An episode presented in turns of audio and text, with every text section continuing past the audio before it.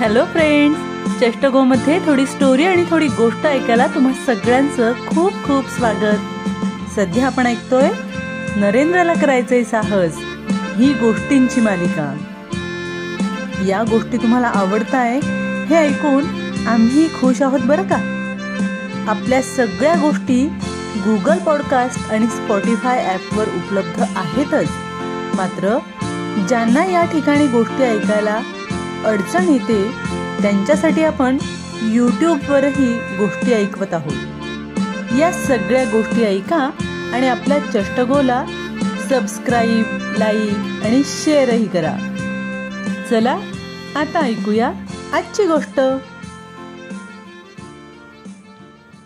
बालमित्र मैत्रिणींनो गेल्या वेळच्या गोष्टीत आपण ऐकलं होतं की मार्केटमध्ये नेमकं काय घडलंय या उत्सुकतेपोटी नरेंद्र कोणताही विचार न करता मंजितच्या सायकलवर बसून निघाला होता. मात्र संध्याकाळी अंधार पडू लागला तरी मंजित आणि त्याचे मित्र घरी जायचं नाव घेईना. म्हणून त्याच्या मनात काहीतरी विचारही सुरू झाले होते. आणि इकडे घरी त्याची आई आणि मामी त्याला शोधून शोधून थकल्या होत्या. शेवटी जेव्हा त्यांना तो मंजित बरोबर मार्केटला गेल्याचं समजलं तेव्हा त्या घरी त्याची वाट पाहत बसल्या.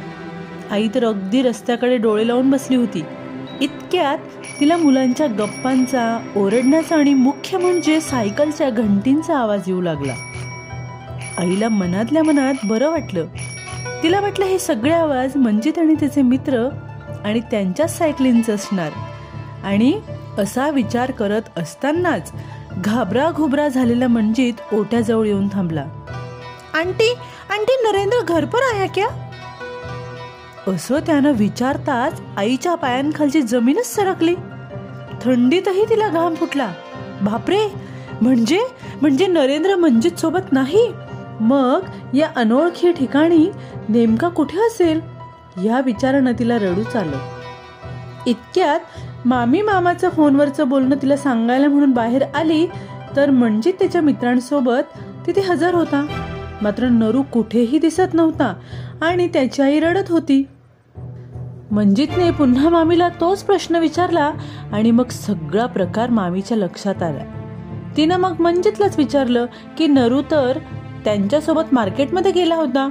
मग त्यांच्यासोबत घरी का नाही आला? तेव्हा मंजित खूप घाबरला. त्यालाही रडू येऊ लागलं. मग रडत रडतच त्याने नरू मार्केटमध्ये अचानक नाहीसा झाल्याचं सांगितलं. पुढे त्याने हेही सांगितलं की त्या सगळ्यांनी मिळून नरूला खूप शोधलं. मात्र तो सापडलाच नाही. मामीच्या हातात मोबाईल होताच तिनं लगेच मामाला फोन करून सगळा प्रकार सांगितला. बालमित्रांनो तुम्हाला आठवत असेलच की नरू मंजित सोबत जेव्हा मार्केट जवळ पोहोचला तेव्हा अंधार वाढू लागला होता. तो वारंवार मंजित आणि त्याच्या मित्रांना घरी जाण्याचा आग्रह करत होता. पण ते त्यांच्याच नादात होते.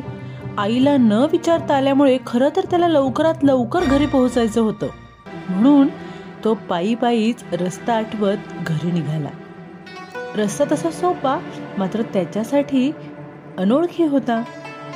तरीही त्याच रस्त्यावरून त्या दिवसभरात सकाळपासून त्याच्या दोन तीन फेऱ्या झाल्यामुळे त्याला बरंच आठवतही होतं. तो झपाझप चालू लागला. सैनिकाच्या ड्रेसमधला तो छोटा नरू तेव्हा अगदीच छोटा सैनिक शोभत होता. मुळातच तो शूर होताच. धाडस साहस करण्यासाठी सतत संधी शोधायचा. वेगवेगळ्या दुकानांच्या पाट्या पाहत तो बराच वेळ चालत राहिला. अशातच थंडी वाजत होती भूक लागली होती. आपण घरी नाही त्यामुळे घरी काय चाललं असेल? या विचारात पुढे जात असतानाच तो अचानक थांबला. समोर काळा मिट्ट अंधार होता.